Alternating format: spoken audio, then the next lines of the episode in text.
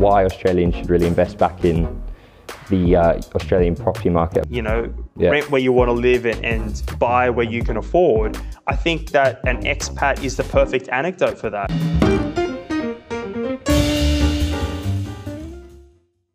All right, good morning. Welcome to the first podcast of Wealthy Expat. Uh, I'm Chris Hines. With me today is Dominic Neshi, um, one of the co-founders of Wealthy. We'll be doing a lot of work with one another, um, helping the Australian expats invest in property back in the Australian real estate market. Um, Dominic, it's a pleasure to have you here today, and I look forward to the chat we're going to have. Mate, it's so good to be on this show. Um, Wealthy is now international. You're leading leading it. it. all over there in the UK. So thanks for heading it up. We appreciate you starting the podcast. There's lots and lots of good things for us to talk about. That's it. It'll be great. I'm looking forward to it. I'm looking forward to working with you guys as we uh, continue to grow the team over here as well. And uh, yeah, big things to come. I think very big things to come. So look forward to it. I guess um, first and foremost, we should get into why Australians should really invest back in the uh, Australian property market opposed to the UK market. Um, I guess you've still got the not to say the UK property market's a bad place to invest for an Aussie, but there's certain implications and tax restraints that we won't go into. Um, but if you could give us a little rundown on what you're seeing in Australia at the moment, um, and a few reasons, I suppose, as to why you believe that investing back in Australia um, is a good thing to be doing at the moment. Well, look, I mean, if if there's there's lots of good options. I think if you're investing, great. That's let's start there.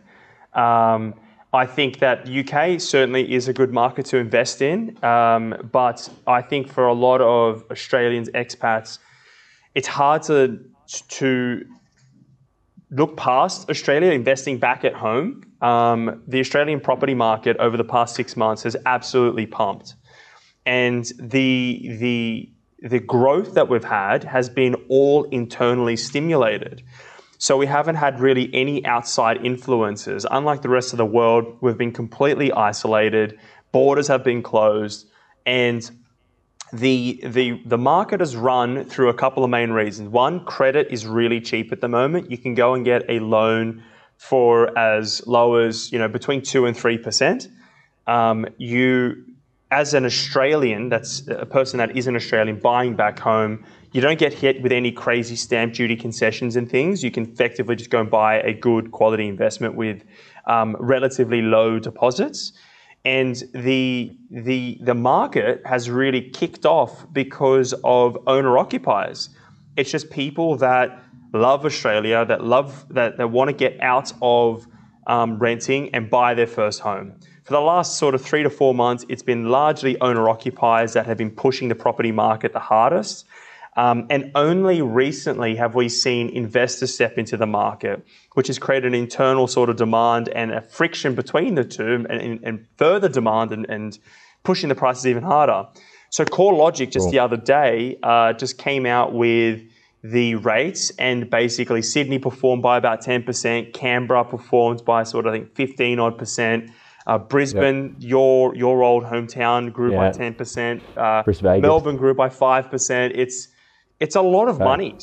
You know, if someone had spent five hundred thousand dollars and bought a, bought a you know a nice house or a small unit or something, ten percent growth is fifty k. So no small no no small yeah, chunk of change. Exactly. You take it. You take it any day of the week. It's interesting what you're saying about the change in these prices. It was in particular Brisbane. My mum obviously is still up there with the families in Brisbane and she's not- she's renting at the moment. She's noticed a massive shift of people from Sydney and Melbourne moving up to Brisbane to buy a more affordable house and have a better standard of living, you could say. Um, and it's almost pushed her out of the market now. Um, so she's struggling from a sense of from that sense. Um, but it's interesting that's, to see that there is that massive shift. Yeah, so she's just getting pushed out now. Well, we, decided she's going to go to the coast.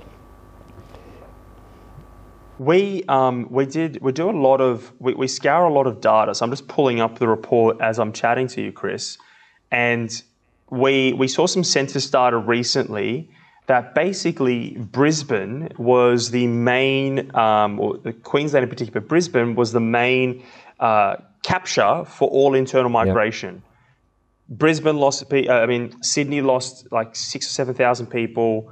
Uh, Melbourne lost another sort of six or seven thousand people, and Brisbane um, captured a lot of the internal state migration. And as you've just said it, it's a lot of these larger, more expensive markets that have been coming to Brisbane and pushing up prices. So that's really good anecdotal information. It's in, yeah, very interesting to know.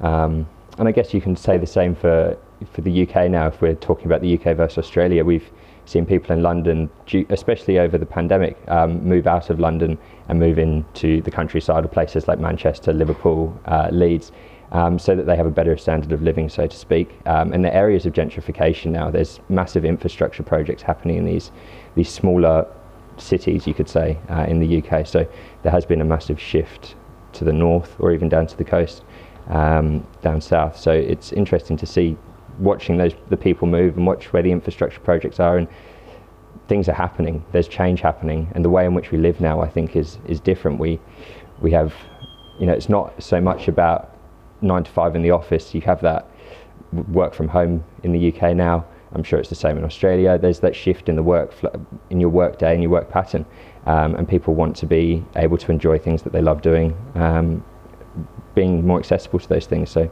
there is that shift away from the, the major cities, which is interesting to see. Well, what, what you've said is pretty interesting, and I think you know we're seeing that in Australia too, where people are, for the most part, you know, moving out of major metropolitan areas, and they are investing in regional centres. So, you know, regional centres yeah. move fastest and the hardest compared to the rest of Australia. They led the charge, um, and it's again uh, back to what we were saying. So it's a lot of internal yeah. demand that's driving price at the moment. Where I see opportunities for uh, Australian investors, for Australian expats to buy back home, is that yeah. we're, we're isolated at the moment. And we have a hypothesis, a hypothesis in the office where soon as the borders open back up again, we're going to see a hell of a lot of investment flowing into our small little country. Um, you know, where we where we expect the, the flows to happen is migration. So we're currently getting near no migrants, and yeah. when migration comes back in, the apartment market is what they're going to be hitting the most, and affordability. So places like Brisbane and Melbourne. So that's going to be a big push and stimulus for that part of the market. Students, there are tens of thousands of students that haven't come into the country again. They suck up the apartment market. They push the rental price and property prices up because a lot of yeah. uh, international migrants want to be buying homes for the their students. Yeah. And then tourism. So once tourism open backs up, uh, opens back up, again, Brisbane, Melbourne, and Sydney, what happens is a lot of the apartment market in particular gets sucked up for Airbnb. And when, when all these properties disappear in the places like Paddington or Fortitude Valley or yeah. um, you know Collingwood or Essendon, you you've got a, a, a, huge shortage in the amount of apartments that are available in the market, which then in turn makes the rent rental demand even higher. So then you've got this huge amount of growth that we're going to see in the affordability in the apartment market and in townhouses. So that just further pushes rental yields and the amount of cash that people can get back for rent. It's interesting.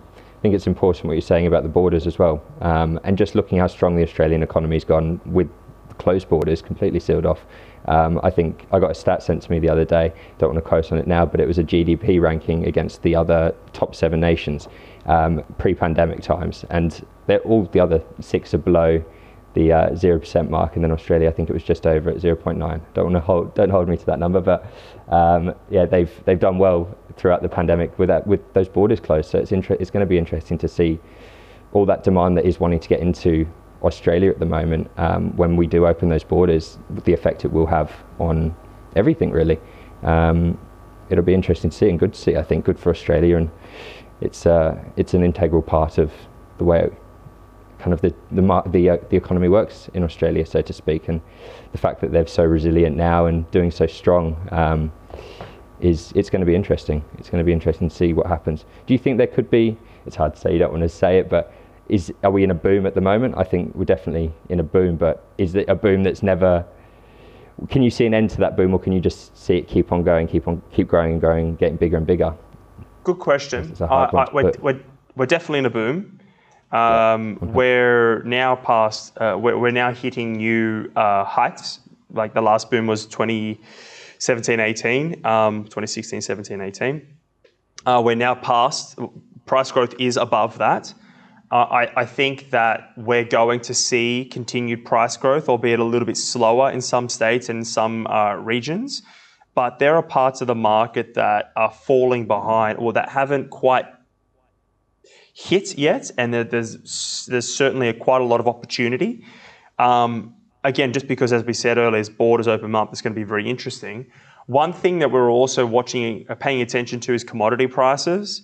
So, you know, some of our major exports are coal, iron ore, gold, you know, um, natural gases, yeah. yeah, silver. So, we're paying attention to commodity prices and then the implications of ramping up production in different uh, mining towns or even cities more specifically, because I don't really want to pay attention to mining towns, but places like Newcastle, seventh largest city in Australia, having a look at Western Australia, what opportunities exist there, you know, maybe even little, um, maybe even like not regional opportunities, but suburbs on city fringes that are 30, 40, 50 kilometers out of city, Sydney uh, CBDs, where we can go cool. find good quality uh, opportunities for as low as sort of four, five hundred thousand dollars. So you know that's Good. the other thing that Aussies earning pounds got that conversion rate all the way back. Exactly. You can pick up some cheap stock and yeah, you're to answer your question, the yeah, same rental we're, we're yield as well. Say it again. Yeah, and you'll benefit from the same rental um, yields that you get almost in a city property as well, buying those regional, buying in a regional, you know, town, so to speak. Um, and I it was a bit different five or six years ago during that first initial mining boom. Um, our family bought a number of properties up in Mackay and Emerald um, and up north near the mining cities. Um, at the time, there was that boom going on and it was awesome. And that was great. And I think that was a very, what happened in that 12 months' time was very unfortunate in the way in which the market behaved in those areas with the, the mining boom slowly, gradually dropping off. Um, but that was an interesting time. We mum bought a number of properties up north, and the rental yields on some of them were ridiculous. Um, and these miners were getting paid good money to fly in, fly out, um, and live in these regional towns, so to speak. Um, and then the effects of the mining boom ending, obviously, that was catastrophic, and it probably, I don't think something like that will probably happen again in Australia, touch wood. Um, but yeah, seeing the effects that it can, uh, one industry can have as a whole um, on an entire market, so to speak, um, at the time, which was that invest, property investment market for, in the mining towns. But it, it comes back. It's it's uh, the cycle. It's cyclical, and it will always bounce back. Good point. So actually, this is one of the reasons why we don't invest in regional cities specifically, like yeah. smaller regional cities. We try to stick away from them because they are dependent upon you know, one or two key uh, growth drivers or economic growth drivers. Now, you know, we are paying attention to commodity prices because we know that it's going to be a stimulus, but we are not solely uh, dependent upon them. So, for instance, let's use Newcastle as, a, as an anecdote. Newcastle is, it, it certainly is impacted by coal because you've got all of, you know, Muswellbrook, Singleton, you've got all the Hunter region. But you've also got a, Newcastle as a city evolved a lot because it paid attention to the fact that it was dependent upon coal back in the 90s when BHP, uh, the BHP uh, closed down. The city was basically yeah. in ruin. I think it went up to like 12 or 13 percent unemployment. After that, they spent a lot of money diversifying themselves, investing in education, investing in tourism. You know, they create a whole new port there that that's o- opened itself up to tourist boats. They've recently yeah. opened up again a. Um, they've got the uh, Royal Australian Air Force uh, there. They've just spent a whole bunch of money on the the Air Force base. But most importantly, is that the the airport has now opened itself up to international tourism. On top of that, you've got the Hunter Valley, so that whole area where it's wine, it's tourism, it's agriculture. So yeah. we look at cities like that that can be impacted by commodity prices, but are protected against the downswing exactly. because they've got a whole bunch of other varied opportunities. Not to harp on about Newcastle, but you know they've also got education. Um, you know they've opened up a whole exactly. bunch of uh, uh, university campuses and spent university. money there, and they've got more money going in. And then they've also got healthcare. You've got the John Hunter Hospital and there are thousands of people that are employed by the hospital. So, Sure. good point, Chris. I think some people took some really big risks going to regional cities, but we Yeah. want to pay attention to cities that are more robust than just you know the one trick pony. Exactly. Can't just uh, what's the what's the saying? Look for the silver lining. It doesn't. It's not always going to pay off. You could say. Um, I guess looking at it now, though, if you were to give a suggestion as to where you would recommend investing back in Australia, what's your kind of number one hotspot at the moment, or state, so to speak, as well? Obviously, we've got the grant in Victoria. Um, and that's ending at the end of this month or a couple of weeks now. Um, but if you were to pick an area that was really standing out to you at the moment, what do you think would be the one? Um, another good question. In fact, uh, the, the, the lads and I, the investment specialists, and I were talking about that just earlier today. Uh, there are a lot of good opportunities out there, but it really does come down to, you know, the investor. You know, as you and I both know, everybody's different. Everyone comes with a unique set of, um, you know, their budgets, their, their risk tolerance, what their strategy is. You know, are they after cash flow? Are they after growth? What's their income parameters? What kind of a deposit have they got? Um, you know, depending on how much they can spend, there are some really, really nice, say, four story townhouses in Melbourne that are six or seven kilometres out of the CBD, rooftop garden, underground private uh, garage, stunning project in, in an area called Ivanhoe, where they're sort of 850 to 870 odd thousand, but your nearest competitors are almost a million dollars, right? So that's a lot of money though. However, some clients also uh, love the, there's some stuff in Melbourne, which is sort of um, west Melbourne, where we're working at the moment, sort of 20, 30 kilometres out, 45 minutes in on, in a, on a train to the CBD, where you can buy Yep. beautiful townhouses or houses between 450 and sort of 550,000. You get a good piece of dirt. You've got a brand new train station in there. You've got the upgrades that's going to the uh, train station that's going to the airport. Um, and then there's there's huge amount of population growth, nearly three times the amount of the state average. Um, Okay. And it's hard to look past Brisbane as well. I mean, as a long term opportunity, I did some cash flows today where a client was looking at a $470,000 property. You're putting in uh, 20%, so about ninety to $100,000 Aussie. Um, and that property pays itself off uh, uh, principal and interest repayments. The rental returns about four and a half to five percent, and it basically it, it costs you nothing. And if it grows at sort of three to four percent per annum, that's that's a free equity uplift. It's, it's costing you nothing and it's growing. Exactly. And I, I like the outlook. You know, the area that we're investing in, there's one and a half billion dollars being spent in a a massive sort of master plan um, commercial activation for for, for logis- a logistics center. Um, and also, you know, you've got potentially the Olympics in 2032. I, Yeah, very true. I don't know, mate. looks It's, like it's a broad happening. question. There's lots and lots of property. That's very true. It's hard to pinpoint one, I suppose. It always is. Yeah. Yeah, especially when you're so engrossed in it every day as well. You just love them all. You just want them all. Yeah, yeah. It's like, what's your part. favorite kid? I, I don't know. I want to, I want to buy one of each, but I, I don't, I don't have Exactly. Let me have them all. Yeah, I'll give my I'll give Charlotte a heart attack if I say I'm going to buy another property. Yeah, I think we're settling one in se- settling one in two weeks, so she'll she'll murder me. There you go. Yeah. Keep you in the good books, mate. Stay away from that. And wait a bit longer. Interesting. Um, what, so, I guess the what we're looking at, what we're looking to.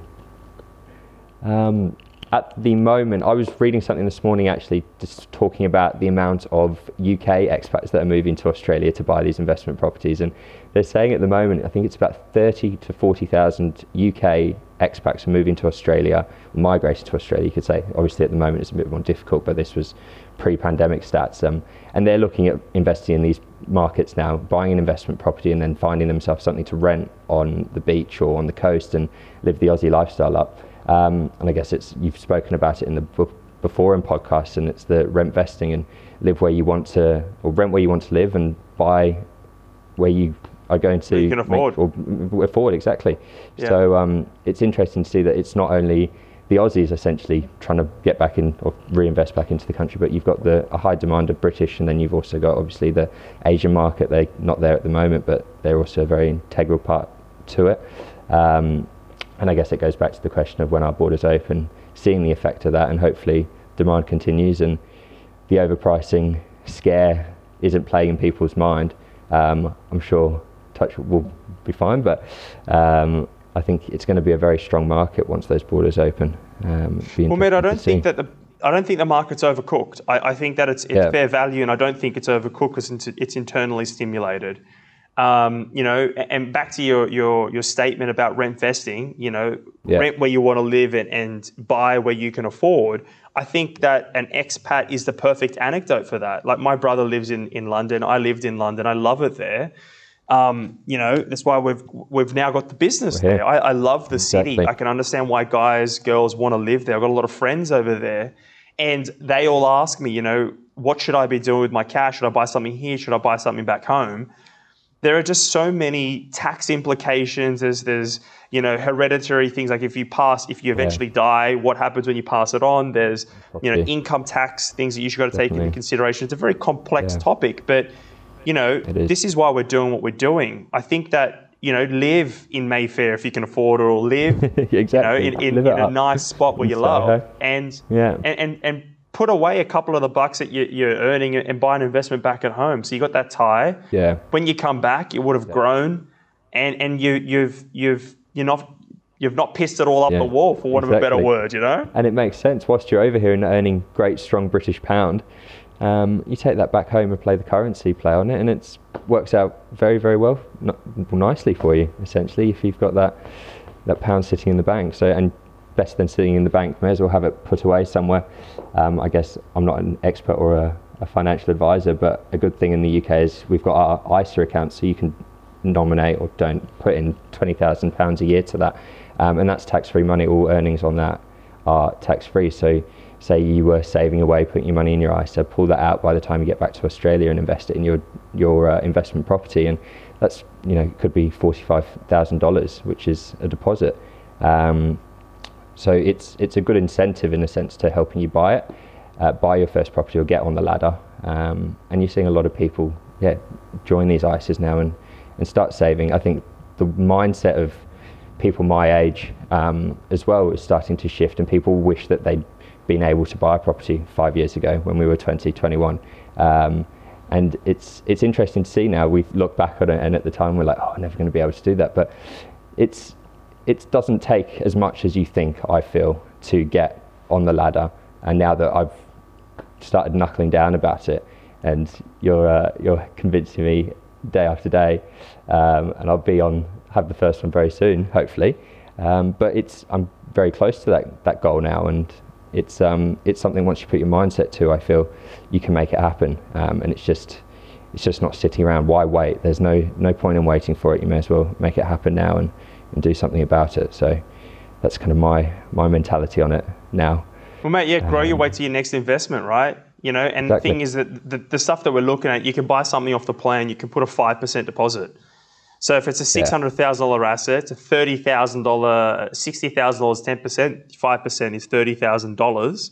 So what's that like twenty thousand pounds? Pound. You know, you put yeah. that into it. You wait a couple a year or so, then you can put the you can save your way to the remainder of that five percent, and then you're in. You know, you're saved. Um, you're done. Well, interesting. Mate, I'm looking forward to all the content that you're going to be pushing out. This is a very complex topic. Yeah. I, have seen the roster. You've got tax accountants, you've got you know financial planners, you've got exactly. you know migration agents, you've got all, all sorts of people that are going to be adding to this podcast. Hopefully, I get another Guernsey and I can jump back on the show again. We'll get you back on for sure. We need you on it. It'll be good. It's been a pleasure to have you on it too, um, and get the first expat wealthy expat podcast done with you as well. Um, the first of many, and I look forward to hopefully getting you over to the UK as soon as these borders do open as well. You have to come as soon as I open up, I'm there. Come and uh, live the London life for a little bit. It'd be good. But thank you very much, Dom. I appreciate it. Absolute pleasure. Cool.